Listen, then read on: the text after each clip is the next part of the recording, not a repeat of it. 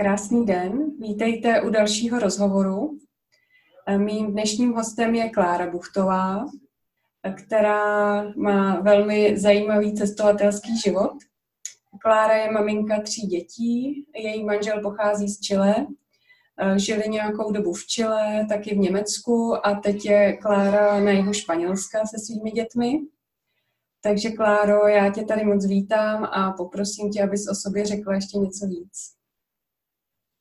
Tak taky pěkně zdravím, takže ty už si hodně řekla, mám tři děti, dvě z nich jsou tady teď se mnou, to jsou ti dva mladší kluci, těm je 6 a 9 roku.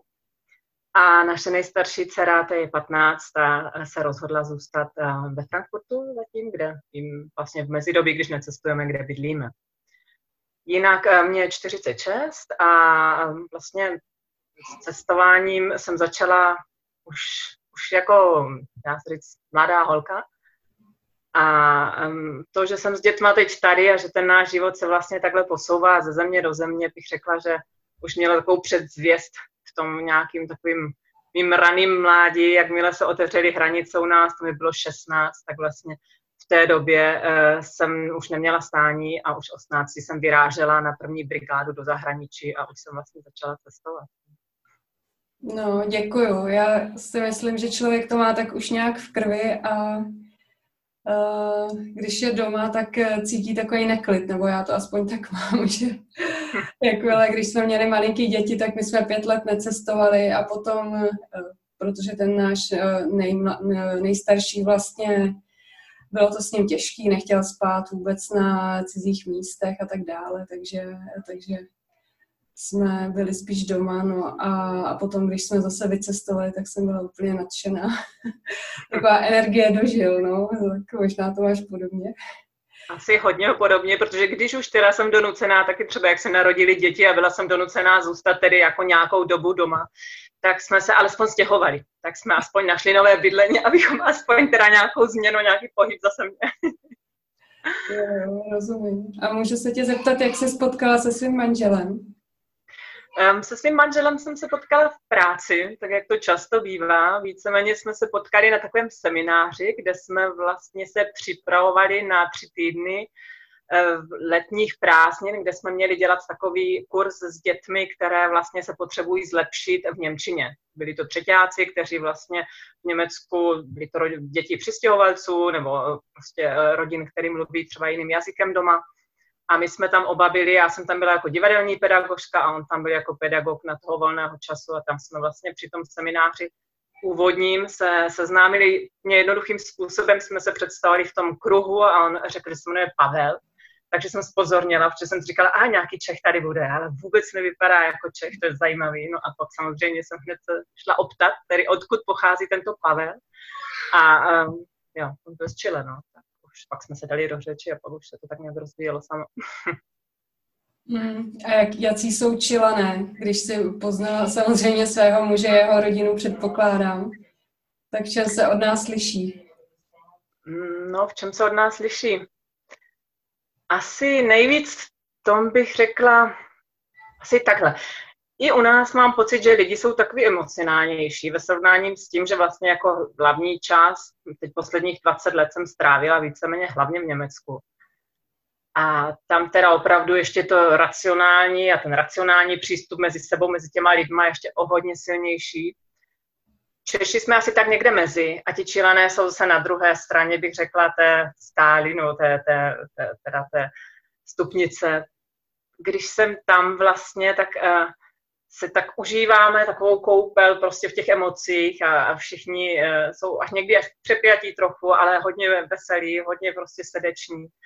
A i na dětech to vždycky vidím, jak si to užívají, že najednou kolem nás prostě je ta velikánská rodina, která pořád nějak se schází, i bratranci, tetičky, všichni jako vzdálení příbuzní chodí a pořád všichni nějak, prostě když přijedeme, tak se kolem nás tam jako semknou a všichni chodí na návštěvy. A je to prostě, je to, je to cítit, um, že je tam taková nějaká, to, na ty emoce se je kladen víc důraz. Je tam prostě pro ty lidi jednodušší se i vyjádřit a být emocionální a, a plakat a těšit se a v tomto asi bych řekla, že je největší rozdíl. No. Mm-hmm. Děkuju. A kam se podívat, kdyby někdo chtěl vyrazit s dětma do Chile? Je to vůbec vhodný, myslíš? No, tak teď právě asi ne, protože nevím, jestli sleduješ momentální situaci, teď právě je to velice napjaté. Muž právě i z toho důvodu vlastně teď do Chile odletěl, aby byl se svojí rodinou, se svojí mámou a s otcem, aby podpořil vlastně i celý ty protesty, aby se tam nějak zapojil, protože měl pocit, že to je důležité, co se v té zemi děje, aby se tam ty změny opravdu taky prosadily. Ale zrovna dnes mi říkal, že včera to bylo opravdu zase velice kritické, protože byla veliká stávka a bylo tam opravdu spoustu zase násilí ze strany policie, armády proti těm demonstrujícím. A, takže rozhodně teď necestovat, až se to zase všechno uklidní. Až se to uklidní, tak je to nádherná země, kde s dětma se dá krásně cestovat. My jsme tam byli vlastně s obou, jako s celou rodinou, když se narodil náš střední syn a měl čtyři měsíce, když jsme tam odletěli. A byli jsme tam čtyři měsíce taky dohromady, takže vlastně jsme tam byli, to byly tenkrát dvě děti jenom, jako s dcerou tenkrát šestiletou a tady tím čtyřměsíčním.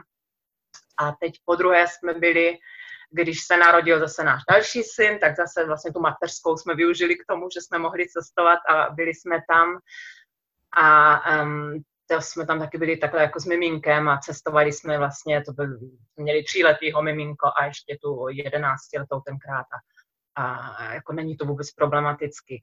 Krásně město. My jsme teda vždycky v Santiago jako hlavní základnu, protože tam máme celou tu rodinu a od tam ale cestujeme i vlastně, jako byli jsme více na jihu, byli jsme ve Valparaíso, to je krásný přístát, nádherný. Byli jsme i trošku na severu směrem, kde leží poušť Atakama, tam je taky Valle del Elky, krásný, krásný údolí. Um, spousta hezkých míst a určitě se to vyplatí tam vyrazit. Hmm. Děkuju. Já se přiznám, že politiku moc nesleduju. Mohla bys nám to trošičku přiblížit, co se teď děje? No, víceméně děje se něco, co vlastně teď v té um, hodně částech světa, to, co třeba, nevím, teď uh, se dělo v Libanonu, v Hongkongu, že spousta lidí vyšla do ulic.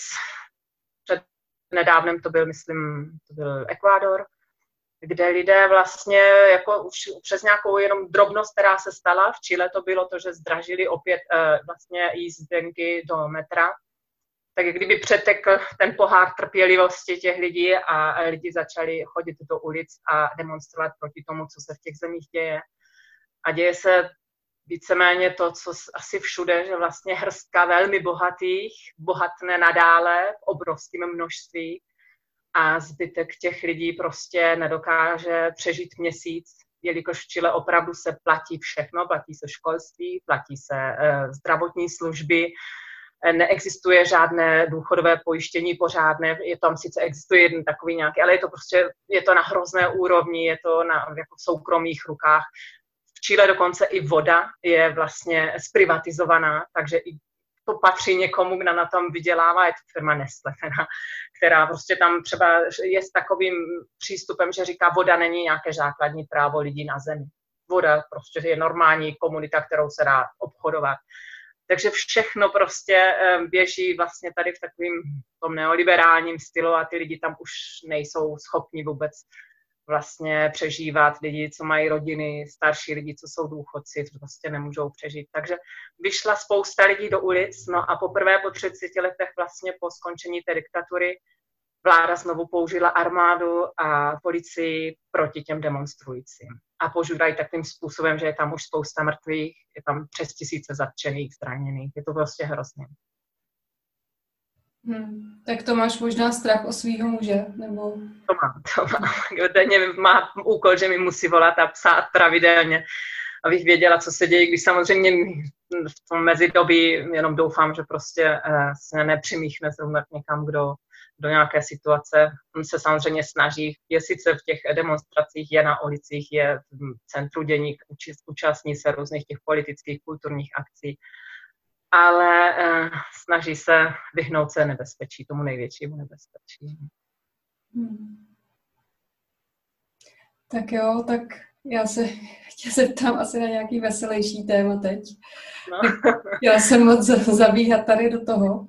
Ale děje se to, no, samozřejmě nemůžeme předtím zavírat oči. Hmm. Hmm. Tak jo. Tak pojďme teďka na domácí vzdělávání, protože ty vzděláváš děti doma. Vzdělávala jsi všechny doma, nebo jak to máte? Ne, ne, ne, my stojíme, dá se říct, úplně na začátku. My jsme začali vlastně tímto školním rokem, jelikož i náš třetí syn teď v srpnu oslavil šesté narozeniny, a naše nejstarší dcera vlastně začala eh, do školy chodit v České republice, to jsme zrovna byli taky na půl roku v České republice, takže tam začala chodit do první třídy, pak jsme se vrátili do Frankfurtu, takže pokračovala tam. Od páté třídy jsme se v Německu, je ten systém, už si to v několika tady eh, příspěvcích měla, že po čtvrté třídě tam končí základní škola a potom vlastně jsme se rozhodli dát na Waldorfskou školu místní, kde se jí i líbilo, byla tam spokojená až vlastně do letošního roku, kdy zase rozhodla, že by chtěla, že spousta jich spolužáků odešla a zase se mění ten systém, tam se chodí na Oberstufe, což je zase jako vyšší stupeň gymnázium, a to se rozhodla jít zase na státní školu, takže tahle si prochází, dá se říct, školstvím, s jednou teda tou alternativou těch pět let mezi tím. A ten prostřední syn šel taky na tu valdorskou školu, ale necítil se tam vůbec dobře. On má, potřebuje hodně volnosti, hodně pohybu a to v té škole vůbec nebylo možné, protože tam mají ve Frankfurtu, je to je druhá největší valdorská škola na světě. Takže obrovské třídy, přeplněné třídy, 35 dětí ve třídě, prostě v první třídě a jedna paní učitelka, která se snažila ty děti alespoň udržet na těch místech. Takže vlastně on tam prostě vůbec neprospíval, nerozkvétal a to vedlo k tomu, že jsme si říkali, tak tohle to už eh, nechceme a už jsme i vlastně s tou starší dcerou pořád měnili takhle, že taky jsme pořád měli pocit, že nenacházíme to, co by se nám opravdu jako zamlouvalo pro ní. A tím jsme se rozhodli, že teď nebudeme dávat třetí dítě zase do školního systému, ale že si je nechám vlastně v domácím vzdělávání. Mm-hmm. A odkud si čerpala informace o domácím vzdělávání? Um, tak víceméně já jsem vystudovaná pedagožka a divadelní pedagožka, takže vlastně informace o domácím vzdělávání už mám spoustu let. A tím, že jsme i vlastně s tou starší dcerou tady procházeli všemi těma školami, hledali ty alternativní školy, takže už jsem vlastně věděla, co se kolem děje, jaké jsou možnosti, nebo spíše třeba v Německu, jaké nejsou. No a takže tohle jsem znala a více-méně to byla taková zhoda náhod, že jsme se rozhodli eh, jít do České republiky, teda tady s tou mezi přestávkou, teď zase tady v Andaluzii. A eh, tak se nám otevřela ta cesta k tomu domácímu vzdělávání, protože v Německu to možné není a tím, že vlastně jsme měli možnost teď, nebo máme tu možnost pracovně zejména tím, že vlastně se nám nemusím chodit teď denně do práce, takže vlastně se nám ta možnost otevřela. Mm-hmm. A jak to zvládáš organizačně? Jak se učíte? Používáte učebnice nebo jak to máš vlastně naplánované? Mm-hmm. Tak zatím ne. zatím žádné učebnice nemám. Musím říct, že teda mám doma některé ležet, ale tady jsem jsme je ani nebrali, protože moje švagerová je učitelka v základní škole, učí teda tu první až čtvrtou třídu. A e, jako fandí nám, ale byla z toho, cítila jsem, že má takovou jako potřebu mi dát nějaké knihy, takže mi jako dala takovou kupu nějakých e, cvičebnic a učebnic, tak jsem je samozřejmě přijala a e, zatím je máme doma. A mám pocit, že zatím tím, tím, že jsme v takové fázi toho začátku, tak tomu nechávám zatím volný průběh a koukám, jako kam ti kluci vlastně, kam je to táhne, čemu se chtějí věnovat. A zatím nic netlačím. Zatím je to spíš takový jako unschoolingový, bych řekla, že vlastně tím, že jsme odjeli ještě sem, tak eh, tady vlastně nás táhne to moře, ta pláž a být celý dny venku. Takže jako spíš tak v praxi, třeba teď zrovna jsme byli tady na Bleším trhu v neděli a syn si tam koupil vlastně takovou ten terč, kde se ty šipky do toho hází. No a jelikož je to tak nějaký elektronický a hrozně hlasitý, tak jsem ho poprosila, ať to teda nepoužíváme, tam to počítání přímo, co tam je, ale ať si to zapisujeme. No a on teda si začal zapisovat, že měl třeba 3x20 a 2x17 a plus 9, tak si to teď všechno napsal a já jsem říkala, tak to musíš teď vypočítat, abys teda nějak věděl, jak ty výsledky, co, který byl nejlepší hod a kdo jsme vyhrál. Takže třeba takhle děláme teďka matematiku tímto způsobem. No, já si myslím, že je to skvělý. My máme eh, teďka jenom jedno dítě ve škole toho nejstaršího, šel do Montessori třídy a taky se tam učí eh, podobně vlastně, jak, jak to popisuješ, no, různými hravými způsoby a třeba teďka on eh, má hrozně rád houby, takže si pořád čte Atlas hub, jakože opravdu denně v to, s tím sedí, čte si to. A pak mi vždycky říká nějaké informace o houbách No a začal se vytvářet i svoje vlastní atlasy hub, takže tam vždycky kreslí obrázky a píše tam ty názvy těch hub a hrozně moc mu to pomohlo ve čtení a v psaní. Takže já jsem naprosto přesvědčená, že když ty děti necháme, že oni se to naučí. Jste, že vnitřní motivace. No, tak to je i takový můj názor, takže vlastně to tak nějak vyčkávám a čekám, co to přijde a uvidíme. Uh-huh. A co vás vedlo k tomu, že jste jeli do Španělska?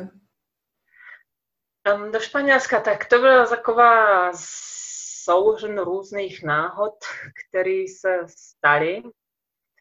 Kde bych začala? Vlastně ta naše nejstarší dcera se rozhodla už um, loni, jelikož má jiného tatínka ještě, ona vlastně uh, pochází z mého dřívějšího vztahu, takže ten její táta je, mu se narodila uh, dcerka takže má malou sestřičku ještě Mája. No a ona se rozhodla, že by chtěla žít tedy alespoň půl roku, nebo nejprve říkala rok u něj, aby vlastně si užila té sestřičky, což byla jedna z těch věcí, co nám otevřela tu cestu do České republiky. Říkala jsem si, dobře, dcera bude u svého táty, tak my půjdeme s těmi mladšími do Česka. To jsme teda vlastně v létě udělali tento krok, přestěhovali jsme se do České republiky, no a tam jsme vlastně měli nějaké potíže s tím najít si bydlení, který by se nám úplně, jako, který by nám úplně vyhovovalo.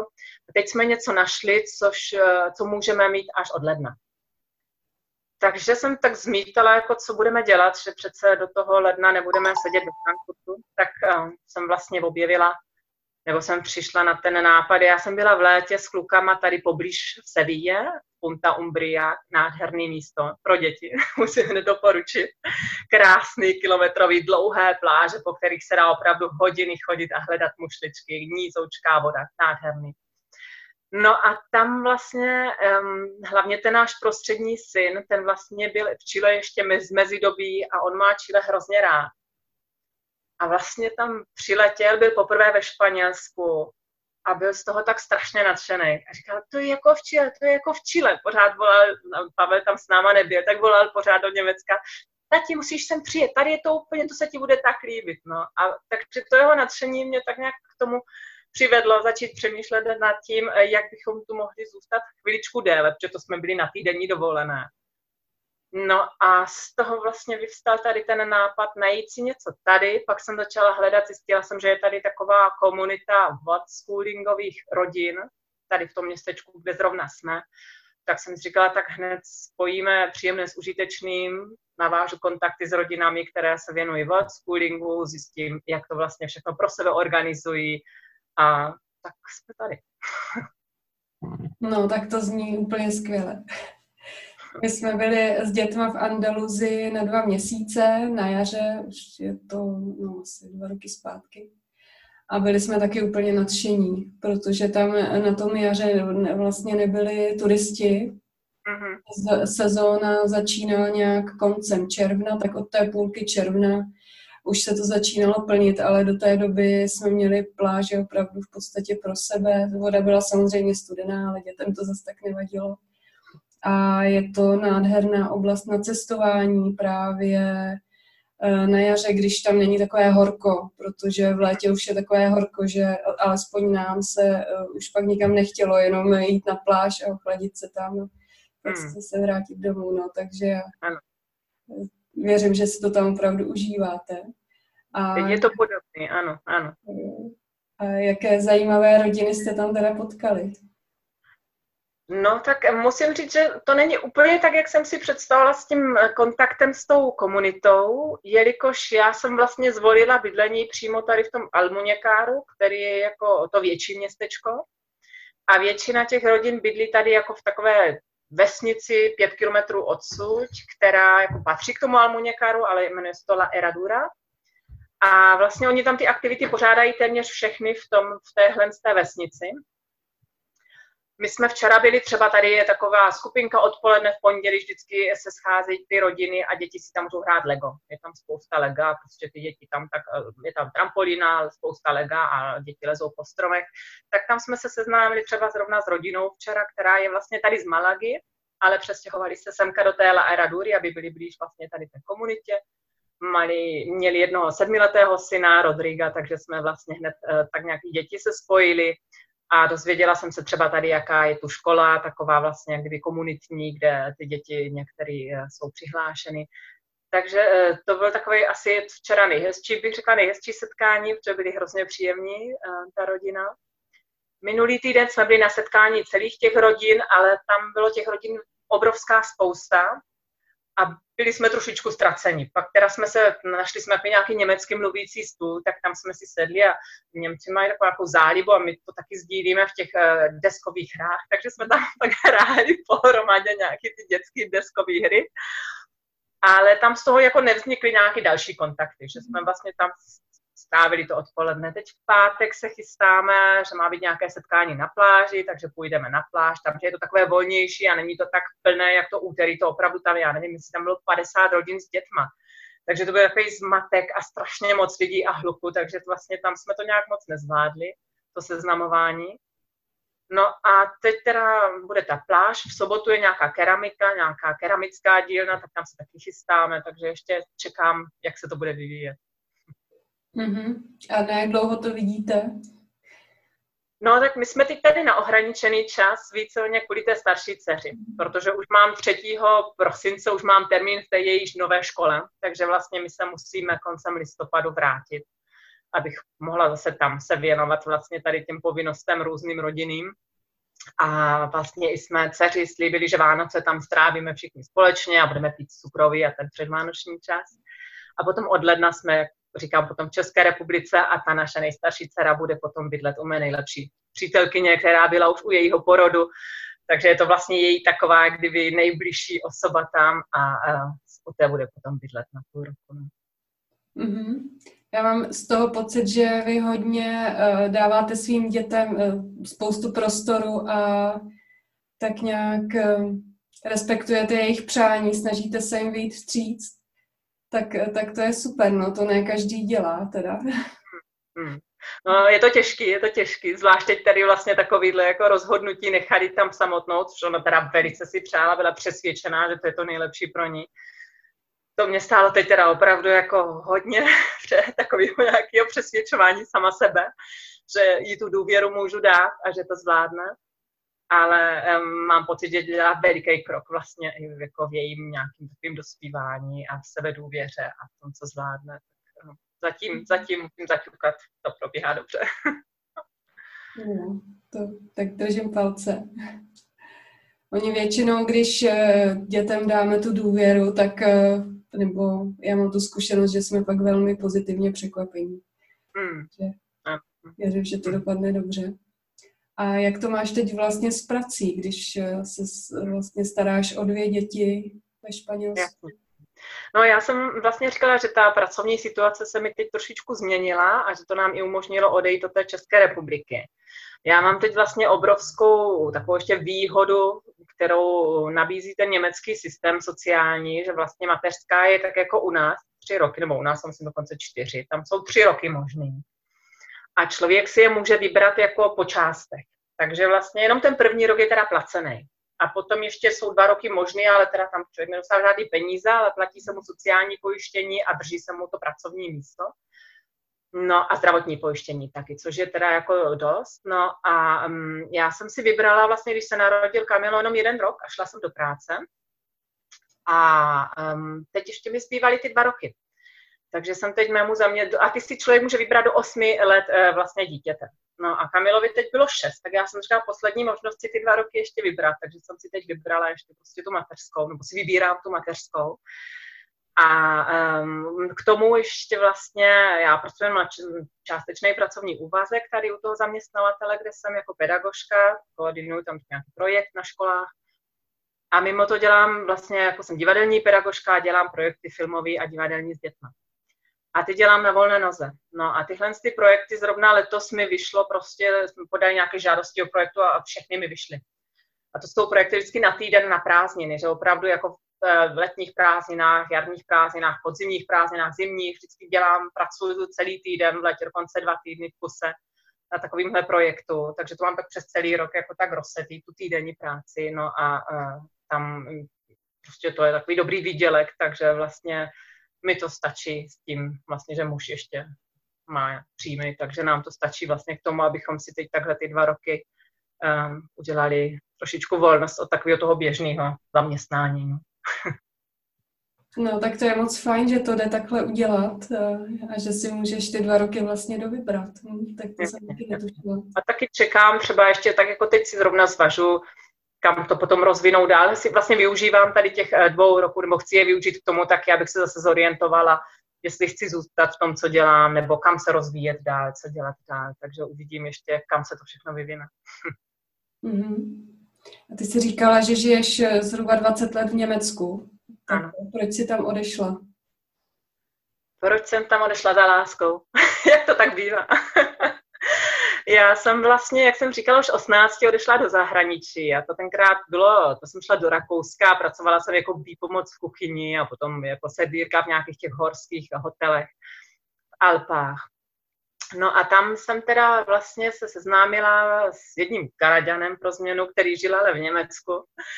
A já jsem potom se vrátila do Česka, šla jsem na vysokou školu a nějak jsme ten vztah vedli takhle na dálku. No a po nějaké době jsem se rozhodla, že z té vysoké školy, tenkrát jsem byla v Olomouci na pedagogické fakultě, že, se, že zkusím prostě tu vysokou školu ve Frankfurtu. No. A přijali mě, prostě všechno vyšlo, takže jsem odešla vlastně studovat dál do Frankfurtu, no a pak už jsem se chystala, jak jsem dokončila studium a láska skončila, že se vrátím, ale vždycky se do toho něco nachomítlo dalšího, no. Přišla práce, přišly děti, prostě práce, co do toho nachomítává. Takže je to takový, že to zůstává vlastně kdyby centrála, takové nějaký místo, ten Frankfurt, je tam to veliké letiště, takže tam mám jak kdyby základnu a sama vlastně jak kdyby se dostávám a posouvám někam jinam. Hmm. Tak to je docela dobrodružný. Eh, jak, jak, jaké bylo to studium na vysoké škole, když to srovnáš s Českem? No, ten začátek, asi dneska už je to úplně jinak. Teďka mluvíme o, to bylo 20 let zpátky, že jo, takže já, když jsem odešla tenkrát z té Olomouce, kdy to bylo v 690. Tak v té Olomouci jsme měli tenkrát opravdu na té vysoké ještě rozvrh hodin a museli jsme chodit na všechny ty přednášky, že jsme to hned na začátku semestru dostali a všechno bylo povinné, co jsme, vlastně nebyla vůbec žádná možnost výběru, to jak by pokračovala střední škola. No a pak jsem přišla vlastně do toho, já jsem tam dělala dva semestry a přišla jsem teda do toho Frankfurtu. A tam jsem dostala takovou knihu do ruky, seznam přednášek a kurzů. A bylo mi řečeno, ať si udělám svůj vlastní rozvrh ať si vlastně všechno tak nějak, jako co chci dělat, jaké zaměření, kterým směrem se vydat. Dělala jsem, jak říkám, pedagogické vědy. A tak to bylo ze začátku, ty první dva semestry, ještě jsem neuměla vůbec dobře německy, takže jsem si ani netroufala se pořádně nahlas někoho zeptat. Takže jsem hledala potom nějaké další zahraniční studenty, s kterými jsem to tak lámanou Němčinou tam řešila. A ty začátky byly hrozný, ale pak vlastně mi to hrozně vyhovalo tady v tom, že jsem měla možnost si volit, co mě zajímá a kterým směrem opravdu chci jít v té pedagogice a bylo to pak vlastně, bavilo mě to studium tam. No. Děkuju. Mě teď napadá, jakými jazyky vlastně doma mluvíte. Německy už umíš asi skvěle. Jasně, no. Tak jasně, německy. No my mluvíme tak, takovým jako, tak všemi, no. Tak to, tou češtinou se snažím na děti mluvit, když jsme sami nebo jim čtu třeba české knížky, protože třeba mý rodiče umí jenom česky, takže vlastně, aby se domluvili s babičkou, s dědečkem.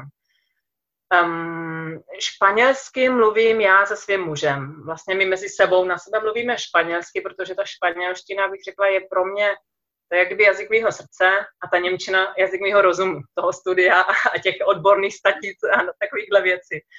Takže já s mužem vlastně máme, jsme si pro sebe takhle našli, pro ten vztah vlastně je španělštině, ale s těma dětma mluvíme německy.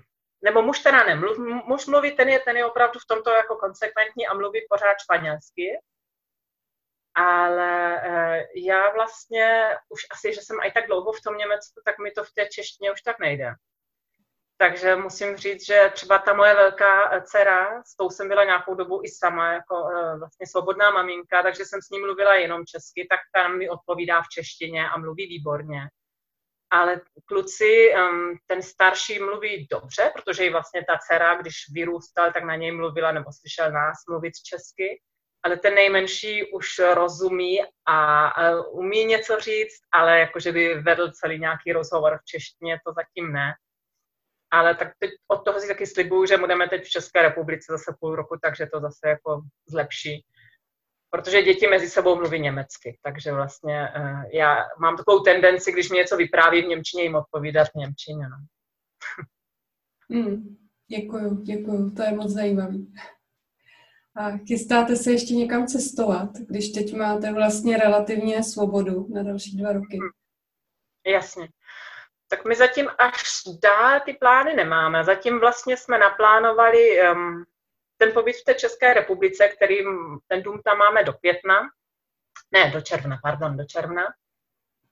No a dál zatím nevíme. Dál ještě jako nemáme nějaký větší plány, to uvidíme, co se bude zase vyvíjet. Manžel by rozhodně chtěl nějakou dobu žít i v Chile, i s dětma.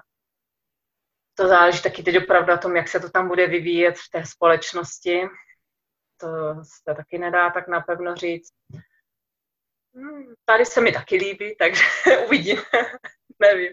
Kanáry, ty si mě teď taky tak namnadila, jsem se dívala na ty tvoje příspěvky o Kanárech, jsem si říkala, to je taky zajímavé místo a mám jednu velice dobrou kamarádku z Kanárských ostrovů ve Frankfurtu. Jsem si říkala, musím s Anou promluvit, možná by to bylo taky pro nás zajímavý místo. Takže uvidíme. No, já Kanáry doporučuji všem. to tam milujeme, jo, jo. Ještě mě teď napadá, jestli bys mohla něc, eh, říct eh, něco ještě o té španělské komunitě, kde, kde přesně jste? A kde najít informace eh, pro případ, že by, někdo, že by někdo tam chtěl vycestovat s dětma. Tak tady to městečko, kde vlastně se jmenuje Almuñécar, a ta La Eradura, kde bydlí ti, hlavní část těch rodin, jsou vlastně patří tady k tomu. Je to tady, řekla bych tak 50-60 kilometrů pod Granadou a od Malagy je to 70 kilometrů, takže se dá letět dobře z Prahy, z Vídně, eh, odevšad vlastně do Malagy a tady je výborný autobusový spojení, vlastně z té Malagy sem jezdí několikrát za den autobusy a to, trvá to nějakou hodinu, čtvrt sem dorazit. No a jak říkám, tady v tom Almuněkáru jsem překvapená, že tady tak málo těch rodin bydlí, ale je to krásné městečko, je tady spousta věcí k vidění, je tady prostě nádherný hrad, přímo tady na něj koukáme z okna. Je tam, jsou tady muzea krásný, je tady akvárium mořský, je tady vlastně eh, bazén třeba místní, jako normální eh, městský bazén. Takže s těma dětma je tady pořád kam chodit. Je tady krásný park s papouškama hned tady taky u nás v ulici. Takže vlastně ty děti tady je s nimi pořád nějaká zábava. Takže kdyby někdo sem chtěl jako na nějakou dobu přijet, tak si myslím, pak, když je to takový spíše poznávací, poznávací cesta, tak se vyplatí jet semka. Když by někdo řekl, my chceme hlavně se zpřátelit s těma rodinama, tak se vyplatí ta vesnice vedle, ta La Eradura, to je víceméně taková turističtější vesnice, tak je tam nějaký malý hrádeček, který jsem teda ještě neviděla, ale tam je to takový jako všechno přehlednější a bydlí tam, dá se říct, jenom ti turisté teď zimní. Je tam minimum jako nějaký, jsou tam místní, ale je to málo. Je to prostě ta komunita těch eh, lidí, co tu přezimovávají jako turisté, je, je značná. A je to takový, eh, že se tam asi nebojí ty rodiny, ty děti nechávat takhle na pláži. Je to opravdu takový poklidný místo řekl trošku jako chcípl pes, ale je to tak zase pro ty rodiny, prostě člověk má klid. A jak říkám, a tady ta komunita vlastně organizuje, tady jedna žena, která to vede, která vlastně, myslím, že to ani není tak dlouho, myslím, v roku 2017 s tím tady začala, tu komunitu takhle jako začala vytvářet.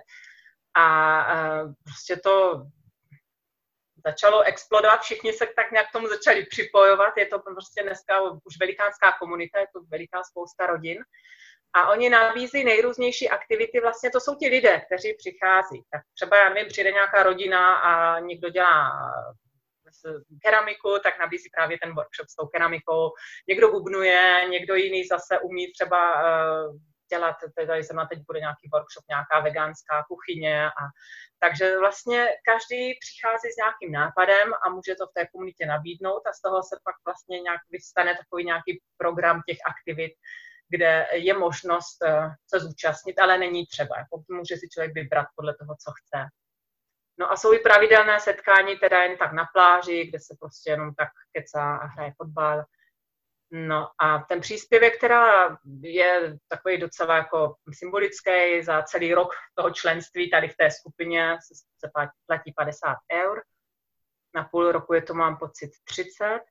No a dají se dohledat našla vlastně přes uh, Facebook, kde jsem vlastně členem skupiny domácí a komunitní vzdělávání a tam jsem se nějak dostala tady na tu skupinu World Schooling Andalusia se to jmenuje.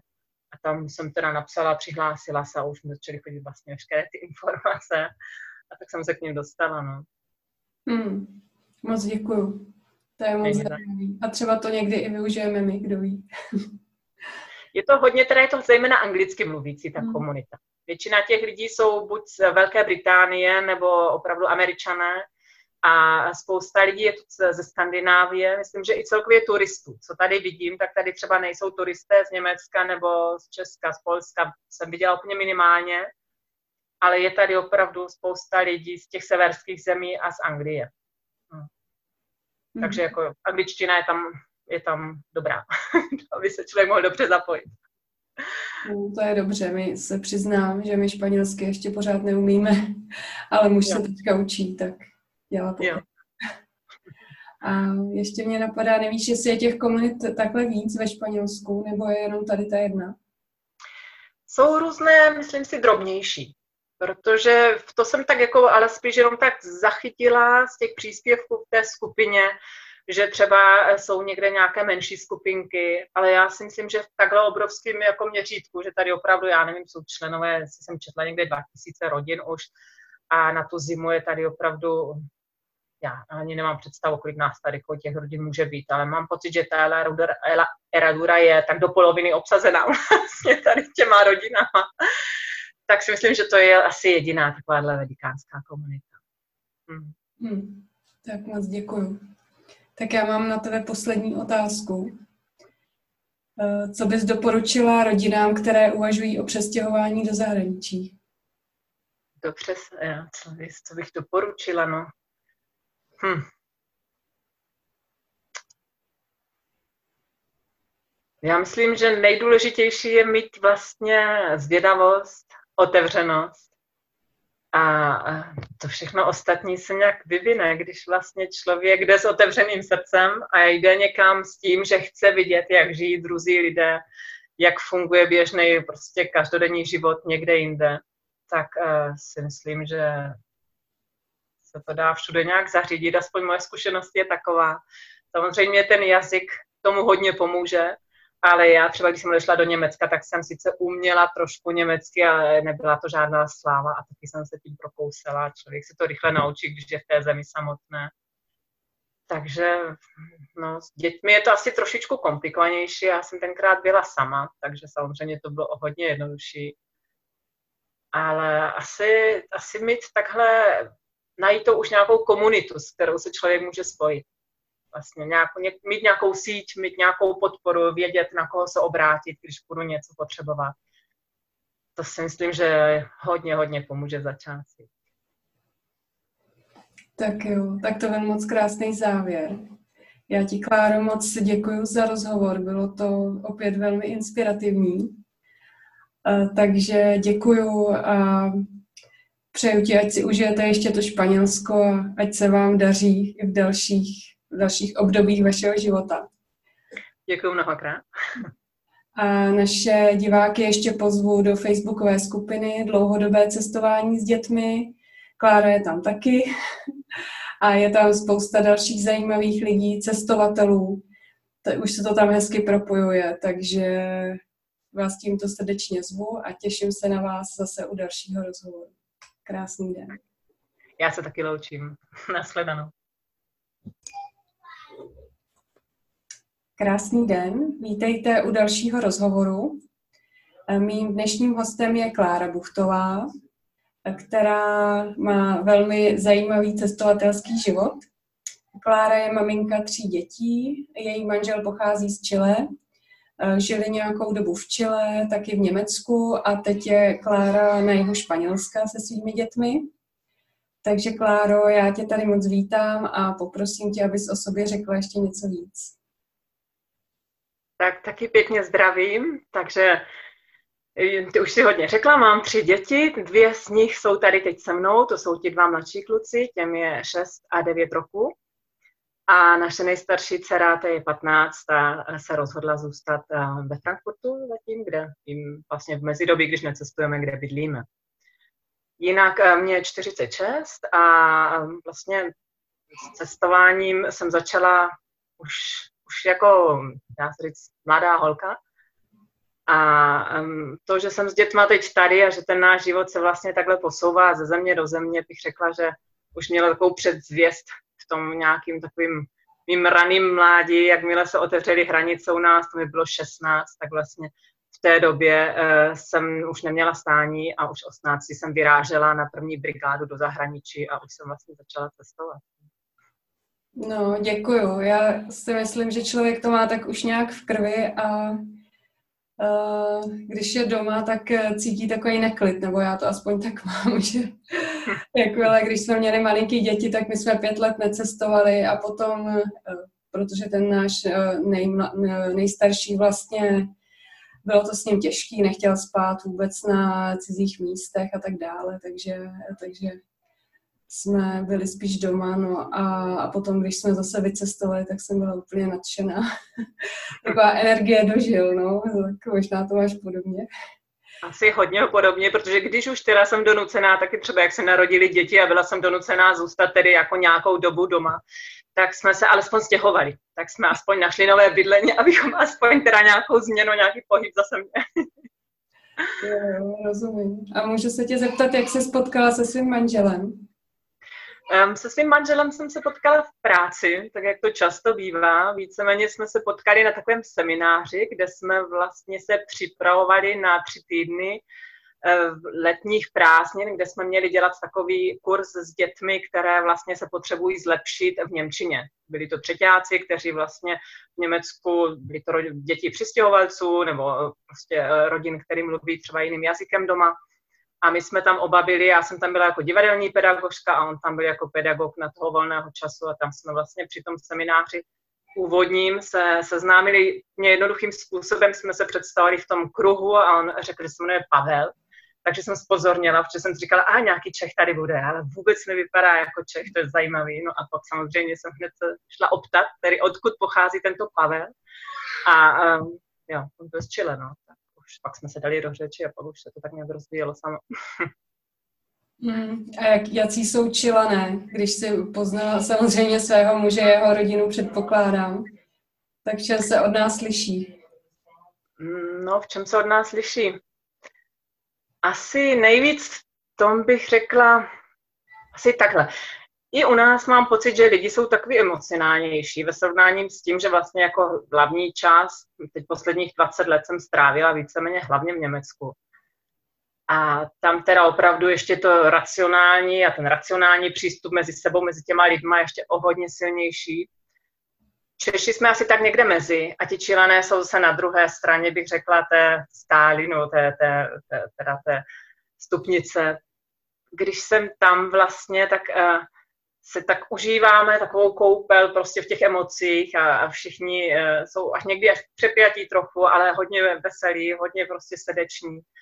A i na dětech to vždycky vidím, jak si to užívají, že najednou kolem nás prostě je ta velikánská rodina, která pořád nějak se schází, i bratranci, tetičky, všichni jako vzdálení příbuzní chodí a pořád všichni nějak, prostě když přijedeme, tak se kolem nás tam jako semknou a všichni chodí na návštěvy.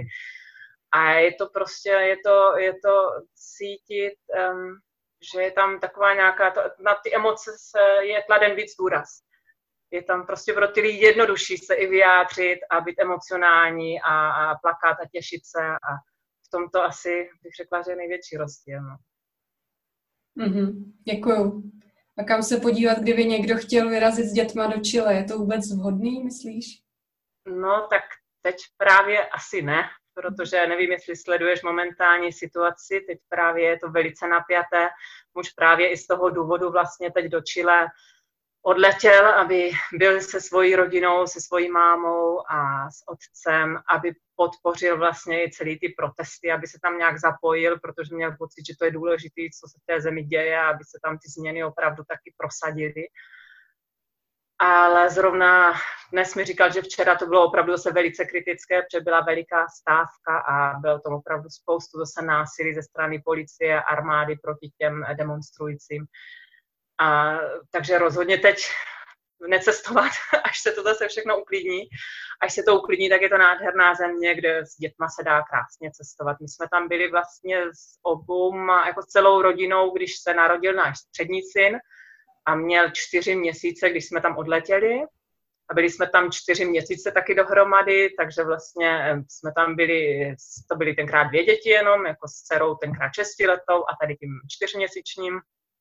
A teď po druhé jsme byli, když se narodil zase náš další syn, tak zase vlastně tu mateřskou jsme využili k tomu, že jsme mohli cestovat a byli jsme tam.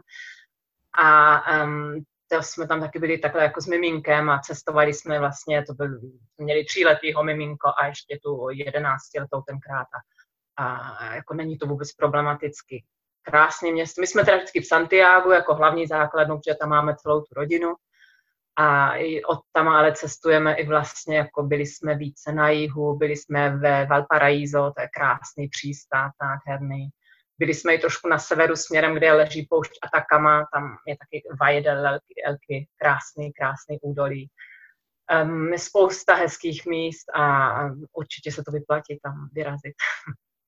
Mm. Děkuju. Já se přiznám, že politiku moc nesleduju. Mohla bys nám to trošičku přiblížit, co se teď děje? No, víceméně děje se něco, co vlastně teď v té um, hodně částech světa, to, co třeba, nevím, teď uh, se dělo v Libanonu, v Hongkongu, že spousta lidí vyšla do ulic. Před nedávnem to byl, myslím, to byl Ekvádor, kde lidé vlastně jako už přes nějakou jenom drobnost, která se stala, v Chile to bylo to, že zdražili opět uh, vlastně jízdenky do metra, tak kdyby přetekl ten pohár trpělivosti těch lidí a lidi začali chodit do ulic a demonstrovat proti tomu, co se v těch zemích děje.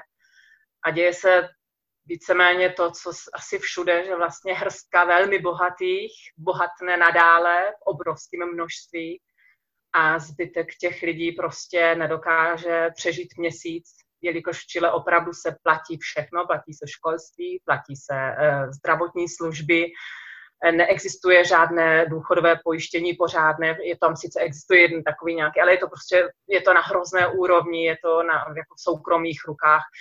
V Chile dokonce i voda je vlastně zprivatizovaná, takže i to patří někomu, kdo na tom vydělává, je to firma Nestle, která, která prostě tam třeba je s takovým přístupem, že říká, voda není nějaké základní právo lidí na zemi.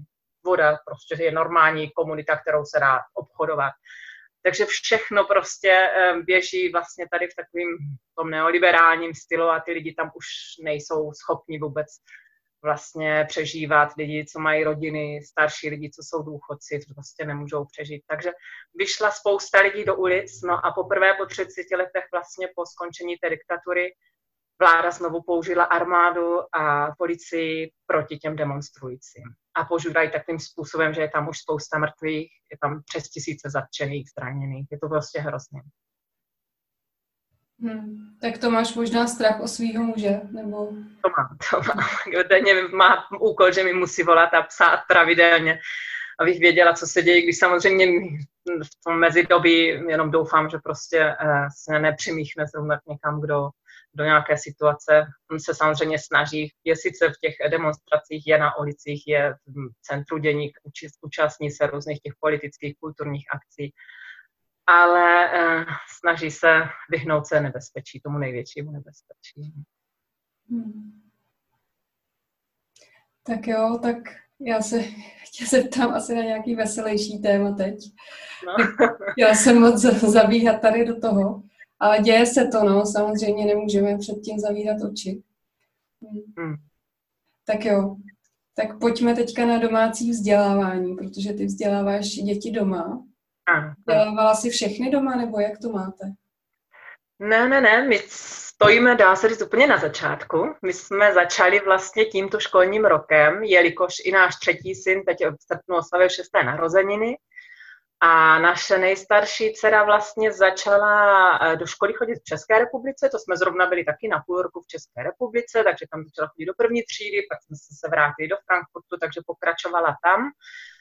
Od páté třídy jsme se v Německu, je ten systém, už si to v několika tady eh, příspěvcích měla, že po čtvrté třídě tam končí základní škola a potom vlastně jsme se rozhodli dát na Waldorfskou školu místní, kde se jí i líbilo, byla tam spokojená až vlastně do letošního roku, kdy zase rozhodla, že by chtěla, že spousta jich spolužáků odešla a zase se mění ten systém, tam se chodí na Oberstufe, což je zase jako vyšší, vyšší stupeň gymnázium a to se rozhodla jít zase na státní školu, takže tahle si prochází, dá se říct, školstvím, s jednou teda tou alternativou těch pět let mezi tím. A ten prostřední syn šel taky na tu Waldorskou školu, ale necítil se tam vůbec dobře On má, potřebuje hodně volnosti, hodně pohybu a to v té škole vůbec nebylo možné, protože tam mají ve Frankfurtu, je to je druhá největší valdorská škola na světě. Takže obrovské třídy, přeplněné třídy, 35 dětí ve třídě, prostě v první třídě a jedna paní učitelka, která se snažila ty děti alespoň udržet na těch místech. Takže vlastně on tam prostě nějak vůbec neprospíval, nerozkvétal a to vedlo k tomu, že jsme si říkali, tak tohle to už eh, nechceme a už jsme ji vlastně s tou starší dcerou pořád měnili takhle, že taky jsme pořád měli pocit, že nenacházíme to, co by se nám opravdu jako zamlouvalo pro ní. A tím jsme se rozhodli, že teď nebudeme dávat třetí dítě zase do školního systému, ale že si je nechám vlastně v domácím vzdělávání. Mm-hmm. A odkud si čerpala informace o domácím vzdělávání? Um, tak víceméně já jsem vystudovaná pedagožka, a divadelní pedagožka, takže vlastně informace o domácím vzdělávání už mám spoustu let. A tím, že jsme i vlastně s tou starší dcerou tady procházeli všemi těma školami, hledali ty alternativní školy, takže už jsem vlastně věděla, co se kolem děje, jaké jsou možnosti, nebo spíše třeba v Německu, jaké nejsou. No a takže tohle jsem znala a více-méně to byla taková zhoda náhod, že jsme se rozhodli eh, jít do České republiky, teda tady s tou mezi přestávkou, teď zase tady v Andaluzii. A eh, tak se nám otevřela ta cesta k tomu domácímu vzdělávání, protože v Německu to možné není a tím, že vlastně jsme měli možnost teď, nebo máme tu možnost pracovně zejména tím, že vlastně se nám, nemusím chodit teď denně do práce, takže vlastně se nám ta možnost otevřela. Mm-hmm. A jak to zvládáš organizačně? Jak se učíte? Používáte učebnice nebo jak to máš vlastně naplánované? Mm-hmm. Tak zatím ne. zatím žádné učebnice nemám. Musím říct, že teda mám doma některé ležet, ale tady jsem jsme je ani nebrali, protože moje švagrová je učitelka v základní škole, učí teda tu první až čtvrtou třídu a uh, jako fandí nám, ale byla z toho, cítila jsem, že má takovou jako potřebu mi dát nějaké knihy, takže mi jako dala takovou kupu nějakých uh, cvičebnic a učebnic, tak jsem je samozřejmě přijala a uh, zatím je máme doma. A mám pocit, že zatím tím, tím, že jsme v takové fázi toho začátku, tak tomu nechávám zatím volný průběh a koukám, jako kam ti kluci vlastně, kam je to táhne, čemu se chtějí věnovat. A zatím nic netlačím. Zatím je to spíš takový jako unschoolingový, bych řekla, že vlastně tím, že jsme odjeli ještě sem, tak eh, tady vlastně nás táhne to moře, ta pláž a být celý dny venku. Takže jako spíš tak v praxi, třeba teď zrovna jsme byli tady na Bleším trhu v neděli a syn si tam koupil vlastně takovou ten terč, kde se ty šipky do toho hází. No a jelikož je to tak nějaký elektronický a hrozně hlasitý, tak jsem ho poprosila, ať to teda nepoužíváme, tam to počítání přímo, co tam je, ale ať si to zapisujeme. No a on teda si začal zapisovat, že měl třeba 3x20 a 2x17 a plus 9, tak si to teď všechno napsal. A já jsem říkal, tak to musíš teď vypočítat, abys teda nějak věděl, jak ty výsledky, co, který byl nejlepší hod a kdo jsme vyhrál. Takže třeba takhle děláme teďka matematiku tímto způsobem. No, já si myslím, že je to skvělý. My máme eh, teďka jenom jedno dítě ve škole toho nejstaršího, šel do Montessori třídy a taky se tam učí eh, podobně vlastně, jak, jak to popisuješ, no, různými hravými způsoby a třeba teďka on eh, má hrozně rád houby, takže si pořád čte Atlas hub, jakože opravdu denně v to, s tím sedí, čte si to. A pak mi vždycky říká nějaké informace o houbách No a začal se vytvářet i svoje vlastní atlasy hub, takže tam vždycky kreslí obrázky a píše tam ty názvy těch hub a hrozně moc mu to pomohlo ve čtení a v psaní. Takže mm-hmm. Já jsem naprosto přesvědčená, že když ty děti necháme, že oni se to naučí. Jste, že vnitřní motivace. No, no, tak to je i takový můj názor, takže vlastně to tak nějak vyčkávám a čekám, co to přijde a uvidíme. Uh-huh. A co vás vedlo k tomu, že jste jeli do Španělska? Do Španělska, tak to byla taková souhrn různých náhod, které se staly. Kde bych začala? Vlastně ta naše nejstarší dcera se rozhodla už um, loni, jelikož má jiného tatínka ještě, ona vlastně uh, pochází z mého dřívějšího vztahu, takže ten její táta je, mu se narodila uh, dcerka takže má malou sestřičku ještě Mája. No a ona se rozhodla, že by chtěla žít tedy alespoň půl roku, nebo nejprve říkala rok u něj, aby vlastně si užila té sestřičky, což byla jedna z těch věcí, co nám otevřela tu cestu do České republiky. Říkala jsem si, dobře, dcera bude u svého táty, tak my půjdeme s těmi mladšími do Česka. To jsme teda vlastně v létě udělali tento krok, přestěhovali jsme se do České republiky.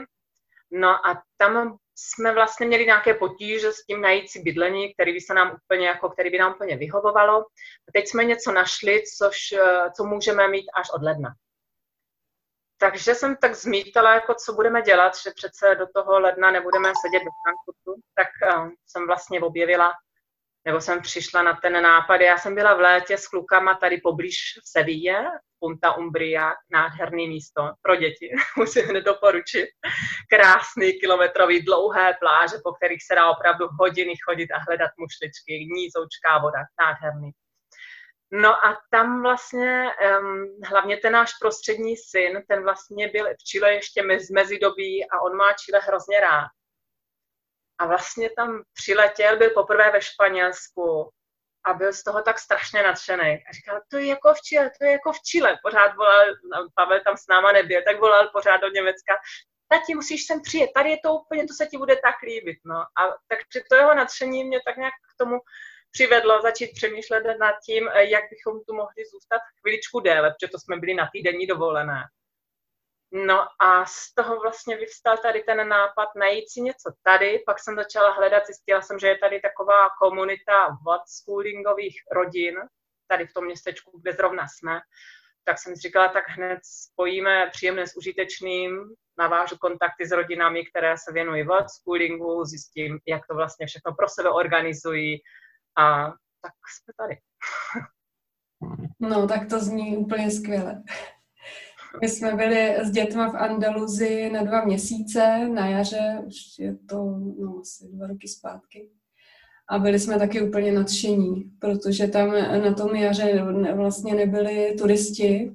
Mm-hmm. Sezóna začíná nějak koncem června, tak od té půlky června už se to začínalo plnit, ale do té doby jsme měli pláže opravdu v podstatě pro sebe. Voda byla samozřejmě studená, ale dětem to zase tak nevadilo a je to nádherná oblast na cestování právě eh, na jaře, když tam není takové horko, protože v létě už je takové horko, že alespoň nám se eh, už pak nikam nechtělo, jenom jít na pláž a ochladit se tam a prostě hmm. se vrátit domů, no, takže ano. Věřím, že si to tam opravdu užíváte. A, je to podobné, ano, ano. A jaké zajímavé rodiny jste tam teda potkali? No tak musím říct, že to není úplně tak, jak jsem si představila s tím kontaktem s tou komunitou, jelikož já jsem vlastně zvolila bydlení přímo tady v tom Almuněkáru, který je jako to větší městečko. A většina těch rodin bydlí tady jako v takové vesnici pět kilometrů odsud, která jako patří k tomu Almuněkáru, ale jmenuje se to La Eradura. A vlastně oni tam ty aktivity pořádají téměř všechny v, tom, v téhle té vesnici. My jsme včera byli, třeba tady je taková skupinka odpoledne v pondělí, vždycky se scházejí ty rodiny a děti si tam můžou hrát Lego. Je tam spousta Lega, prostě ty děti tam, tak, eh, je tam trampolína, spousta Lega a děti lezou po stromech. Tak tam jsme se seznámili třeba zrovna s rodinou včera, která je vlastně tady z Malagy, ale přestěhovali se semka do té La Eraduri, aby byli blíž vlastně tady té komunitě. Mali, měli jednoho sedmiletého syna, Rodriga, takže jsme vlastně hned eh, tak nějaký děti se spojili a dozvěděla jsem se třeba tady, jaká je tu škola, taková vlastně kdyby komunitní, kde ty děti některé eh, jsou přihlášeny. Takže eh, to byl takový asi včera nejhezčí, bych řekla nejhezčí setkání, protože byly hrozně příjemní, ta rodina. Minulý týden jsme byli na setkání celých těch rodin, ale tam bylo těch rodin obrovská spousta a byli jsme trošičku ztraceni. Pak teda jsme se, našli jsme nějaký německy mluvící stůl, tak tam jsme si sedli a Němci mají takovou jako zálibu a my to taky sdílíme v těch uh, deskových hrách, takže jsme tam tak hráli pohromadě nějaký ty dětské deskové hry. Ale tam z toho jako nevznikly nějaké další kontakty, že jsme vlastně tam strávili to odpoledne. Teď v pátek se chystáme, že má být nějaké setkání na pláži, takže půjdeme na pláž, tam je to takové volnější a není to tak plné, jak to úterý, to opravdu tam, já nevím, jestli tam bylo 50 rodin s dětma. Takže to byl takový zmatek a strašně moc lidí a hluku, takže vlastně tam jsme to nějak moc nezvládli, to seznamování.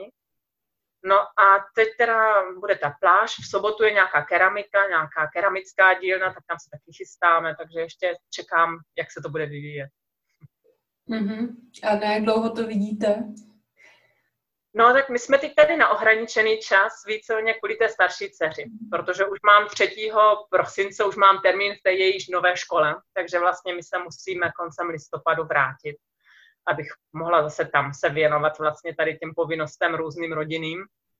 A vlastně i jsme dceři slíbili, že Vánoce tam strávíme všichni společně a budeme pít cukroví a ten předvánoční čas. A potom od ledna jsme říkám potom v České republice a ta naše nejstarší dcera bude potom bydlet u mé nejlepší přítelkyně, která byla už u jejího porodu, takže je to vlastně její taková kdyby nejbližší osoba tam a, a u té bude potom bydlet na půl roku. Mm-hmm. Já mám z toho pocit, že vy hodně uh, dáváte svým dětem uh, spoustu prostoru a tak nějak uh, respektujete jejich přání, snažíte se jim vyjít vstříc tak, tak to je super, no to ne každý dělá teda. Hmm.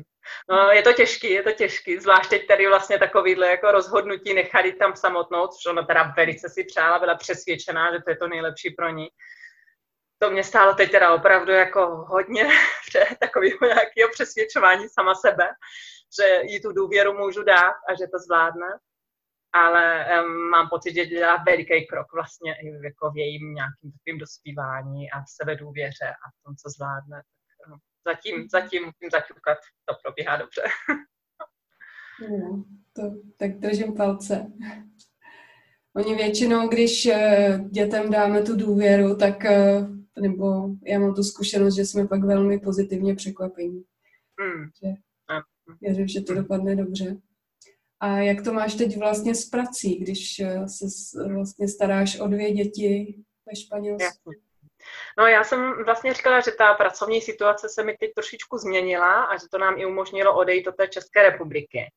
Já mám teď vlastně obrovskou takovou ještě výhodu, kterou nabízí ten německý systém sociální, že vlastně mateřská je tak jako u nás tři roky, nebo u nás si dokonce čtyři, tam jsou tři roky možný a člověk si je může vybrat jako po částech. Takže vlastně jenom ten první rok je teda placený. A potom ještě jsou dva roky možný, ale teda tam člověk nedostává žádný peníze, ale platí se mu sociální pojištění a drží se mu to pracovní místo. No a zdravotní pojištění taky, což je teda jako dost. No a um, já jsem si vybrala vlastně, když se narodil Kamilo, jenom jeden rok a šla jsem do práce. A um, teď ještě mi zbývaly ty dva roky. Takže jsem teď mému za mě, a ty si člověk může vybrat do osmi let e, vlastně dítěte.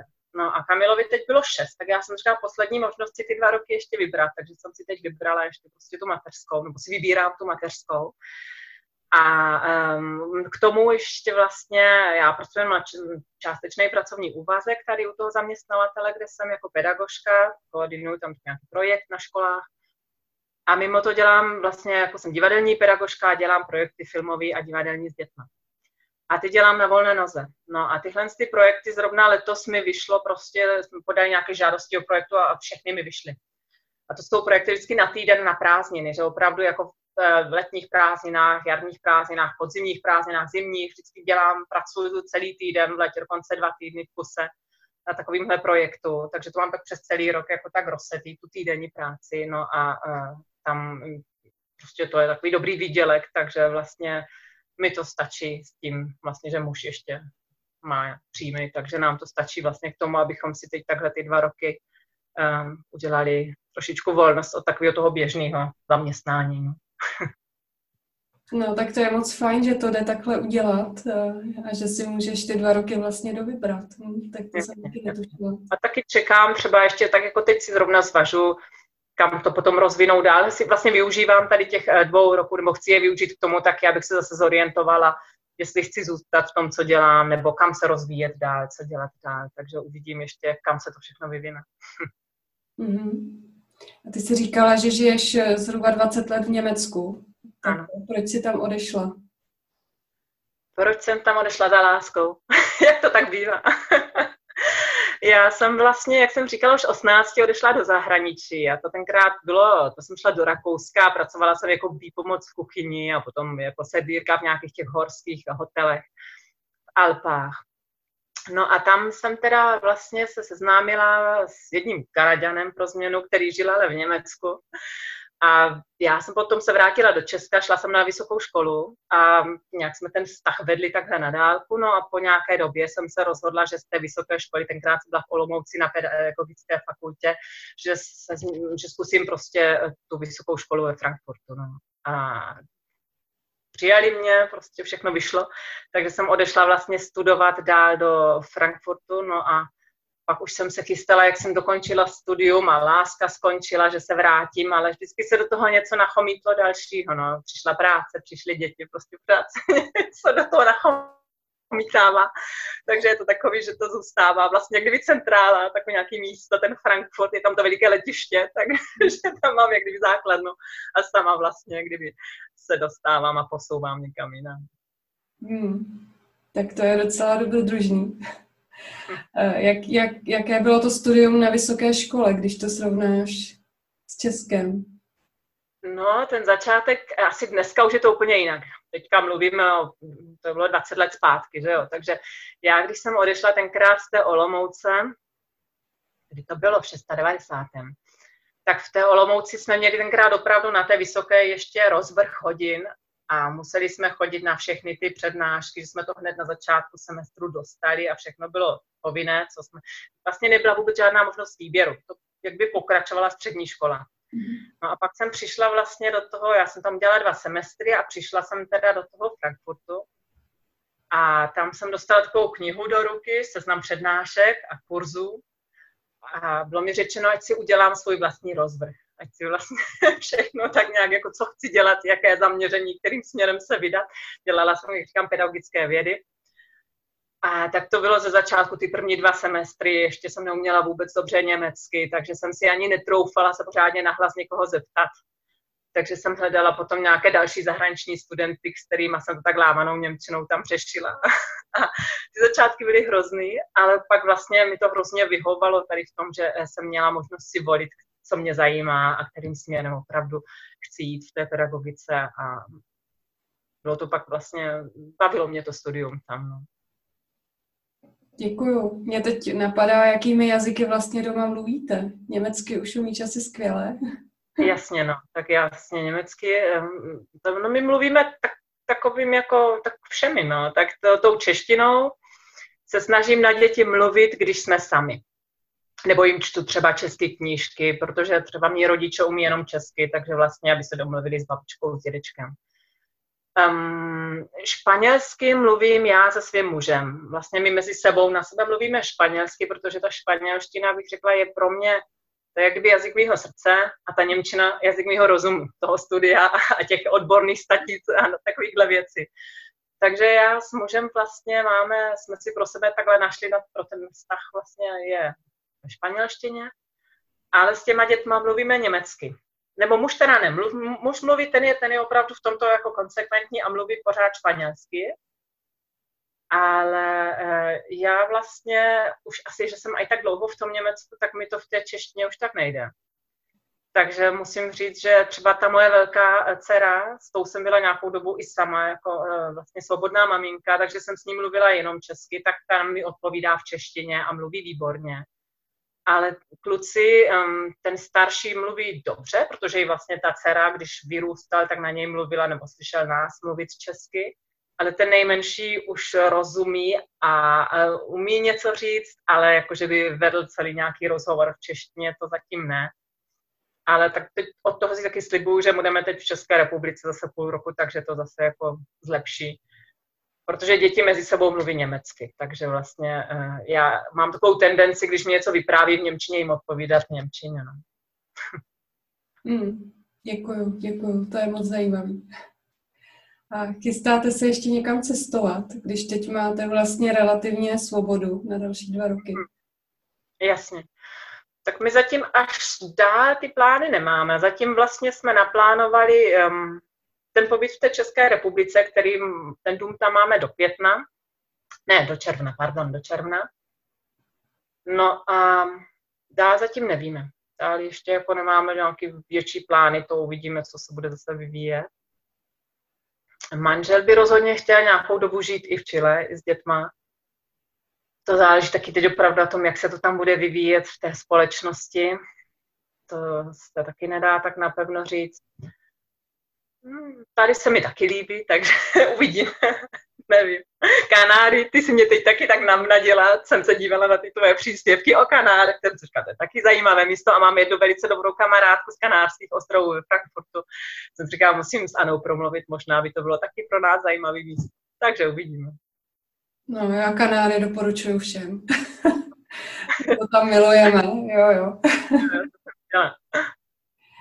Ještě mě teď napadá, jestli bys mohla něc, eh, říct eh, něco ještě o té španělské komunitě, kde, kde přesně jste? A kde najít informace eh, pro případ, že by, někdo, že by někdo tam chtěl vycestovat s dětma.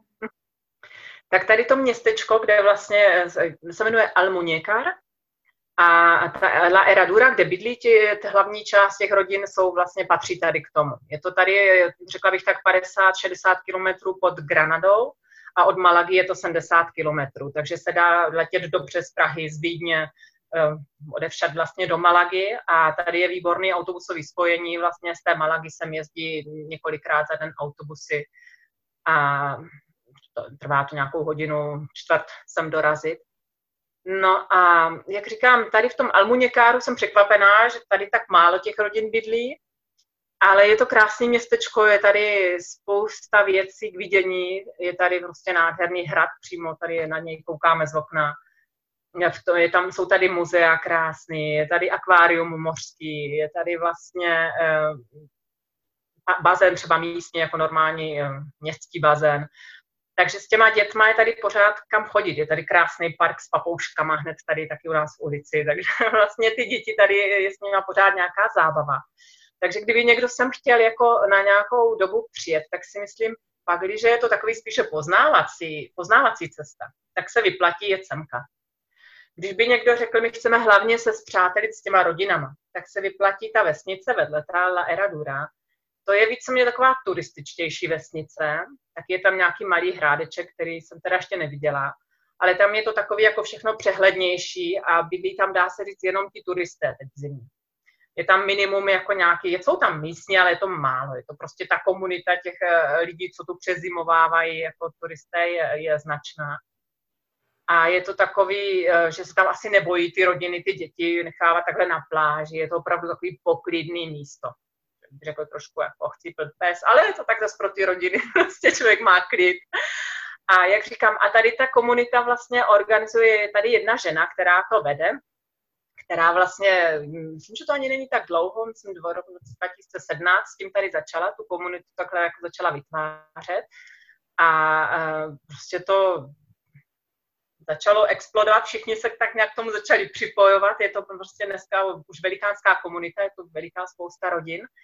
A oni nabízí nejrůznější aktivity, vlastně to jsou ti lidé, kteří přichází. Tak třeba, já nevím, přijde nějaká rodina a někdo dělá keramiku, tak nabízí právě ten workshop s tou keramikou. Někdo bubnuje, někdo jiný zase umí třeba uh, dělat, tady zrovna teď bude nějaký workshop, nějaká veganská kuchyně. A, takže vlastně každý přichází s nějakým nápadem a může to v té komunitě nabídnout a z toho se pak vlastně nějak vystane takový nějaký program těch aktivit, kde je možnost eh, se zúčastnit, ale není třeba. Jako může si člověk vybrat podle toho, co chce.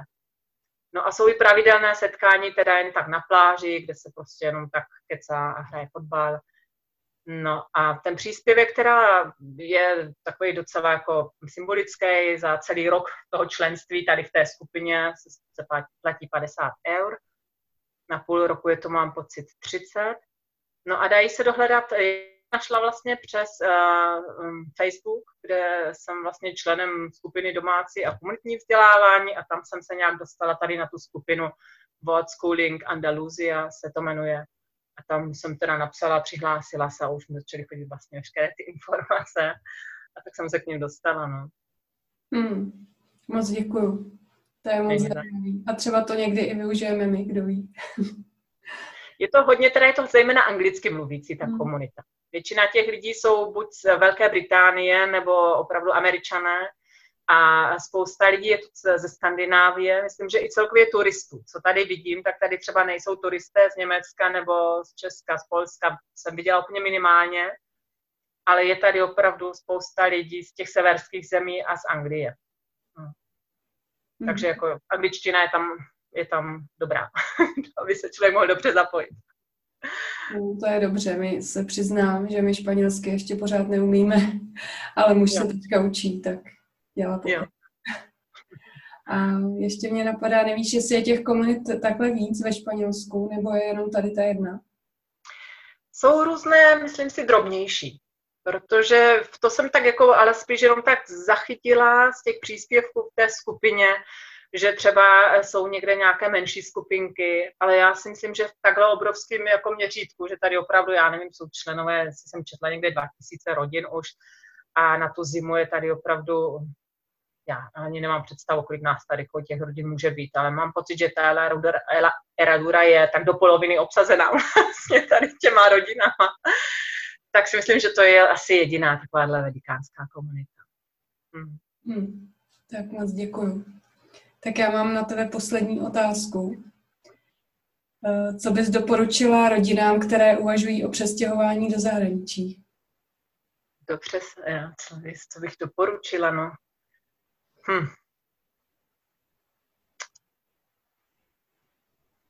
Já myslím, že nejdůležitější je mít vlastně zvědavost, otevřenost a to všechno ostatní se nějak vyvine, když vlastně člověk jde s otevřeným srdcem a jde někam s tím, že chce vidět, jak žijí druzí lidé, jak funguje běžný prostě každodenní život někde jinde, tak uh, si myslím, že se to dá všude nějak zařídit, aspoň moje zkušenost je taková.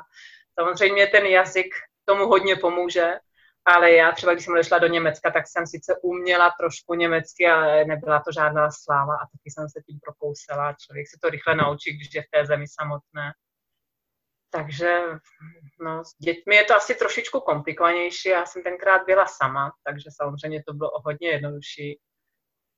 Ale asi, asi mít takhle, najít to už nějakou komunitu, s kterou se člověk může spojit vlastně nějakou, mít nějakou síť, mít nějakou podporu, vědět, na koho se obrátit, když budu něco potřebovat.